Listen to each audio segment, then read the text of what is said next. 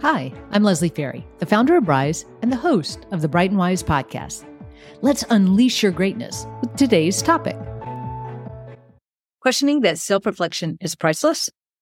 Let's get into the why of self reflection straight away to understand this invaluable ability.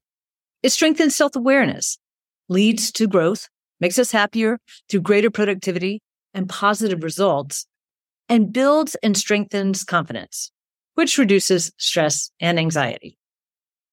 If you're thinking, yeah, yeah, right, research has proven it.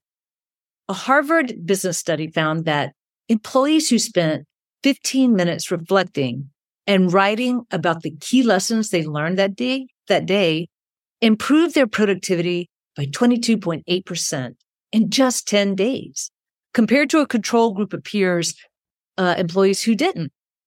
But best of all, when the researchers assessed this group's performance a month later, they had maintained that higher productivity level. These employees most likely had found patterns in their behaviors to work smarter, not harder. So what is it? Self-reflection is thoughtful, deliberate, honest thought about what happened and the outcome. And reflecting on the steps that led to that outcome we can determine what worked, what didn't, and why. It is time to consider what might have led to a different, even better outcome. This process sparks learning, which informs our future mindsets, decisions, and actions that we take. It helps us improve by avoiding repeating mistakes, which causes us frustration and, and uh, unhappiness. And learning uh, is a growth process which requires comfort with making mistakes or learning something unpleasant about, our, about ourselves or weakness. So it is a courageous activity. My husband and I went to our 10 year old nephew's soccer game one Sunday afternoon. While talking with our brother in law, and to state the obvious, he mentioned how kids need to make mistakes so they can learn what to do differently or better next time. Then at the end of the game, I overheard another parent asking their child, What did you learn today? I smiled at that reflection question. And Sara Blakely, the founder of Spanx, which is a clothing brand rooted in smoothing body and body sculpting undergarments, she often talks about her childhood family dinner conversations. Her dad would ask her and her brother, What mistake did you make today? And it's, it's a spin on that. What did you learn today question?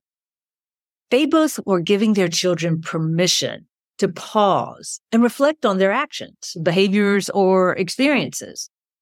Then the conversation would turn to, okay, how to improve next time. Sara and, and her brother, they, they never felt as though they were disappointing their parents if they made a mistake. They learned early on mistakes or thinking about how to be even better leads to learning and growth. And now that 10 year old soccer player is too. What a gift these parents gave and are giving to their children. They were and are helping their children to develop self reflection and how to do it. As adults, we don't always have this external prompt source to push us to reflect. We need to do the pushing ourselves, especially at work. Think about what we all spend most of our time doing. We think about what needs to get done. We analyze our company's financial results or sales, marketing, or customer service data, review processes for efficiency, and experience what we created for our customers to look for improvements. We then define processes or strategies to improve something or accomplish goals. And we may even go so far as to test an idea before implement, implementing it more broadly to confirm the design approach will work as envisioned. And if not, we adjust it to make it better. That is the same process and curious attitude we must take during our self reflection. Humans are a set of behaviors, actions, and traits that can be analyzed. With an understanding from this analysis, we can define actions to strengthen further and improve. We should examine our results, experiences, or behaviors and then define steps to improve or perform even better. So why don't we do it? Well, there, there are several contributors, some of which you might relate to. Some of us, we, we just don't know how to do it or don't know where to start, which can be overwhelming. I'll help with this one in a minute. We might fear disappointing others and we therefore fear self disappointment. We need to recognize the disappointment, but to grow, we need to get through the irritation and vulnerable feeling and shift our mindsets to learning. The focus needs to be on determining how we can have, how we could have done something better to produce a different outcome. Some individuals like knowing stuff or being a subject matter expert. And most of us do possess expertise in our career fields, you know, whether that's finance, engineering, sales, healthcare, or law. So we are uncomfortable with the initial feeling of unknowing. We need to adopt a curious mindset about ourselves to get comfortable with unknowing. This mindset will lead to knowledge.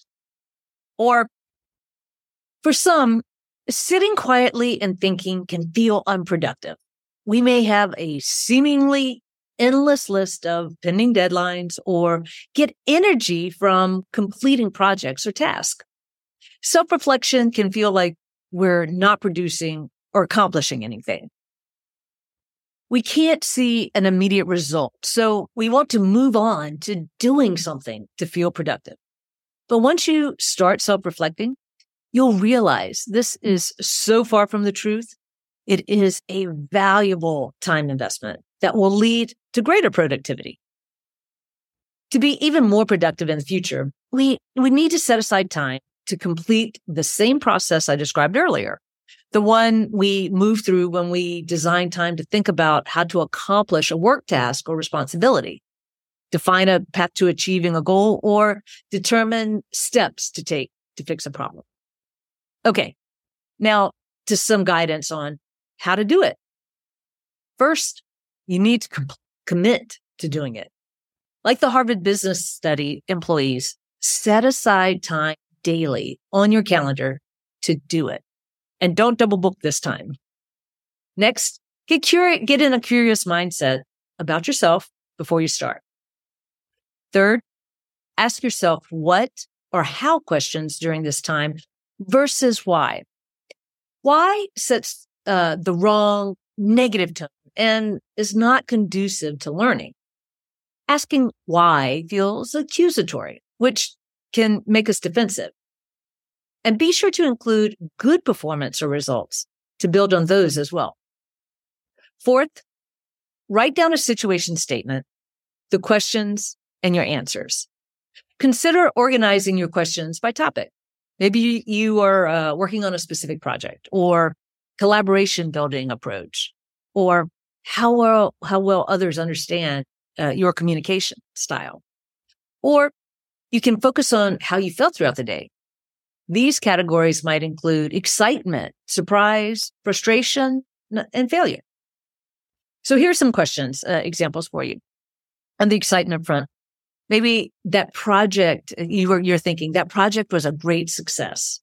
How did I approach, how did I approach it to ensure the desired outcome? So I can do that again in the future. On the project or surprise or failure categories, what data could I have analyzed to define better how to accomplish a goal? Maybe it's collaboration and possibly frustration. You might think I'm working ineffectively with a colleague. How well do I know my colleague, especially those I work with often? What is their family structure? What do they like to do for fun? For managers, maybe you are reflecting your te- on your team's performance. Maybe you're thinking my team doesn't appear to be performing at their best. How well do I understand each individual's unique capabilities and cultural norms? What actions can I take to remove barriers for my employees so that they can achieve their goals? Maybe on the leader's colleague relationships and excitement. My colleagues, maybe the statement is my colleagues enjoy working with me. How did I create those strong relationships to continue to do so when I meet new colleagues? And for leadership specifically, how can I better lead by example to build and maintain a respectful culture? The fifth step, start with 10 minutes. So it doesn't feel so daunting. Start small, experience the positive results, and you will naturally invest more time on this process. And lastly, end your time by defining an action or step to take to improve on your questions and answers. You will discover ways to strengthen your future work quality, build more connected, collaborative relationships with your colleagues, have a greater sense of accomplishment and satisfaction, and experience more joy and less stress. In as little as 10 days, you will come to value this time investment and self learning as priceless. If you find our podcast interesting, please leave us a rating and review so others can benefit too. And be sure to subscribe so you don't miss an episode.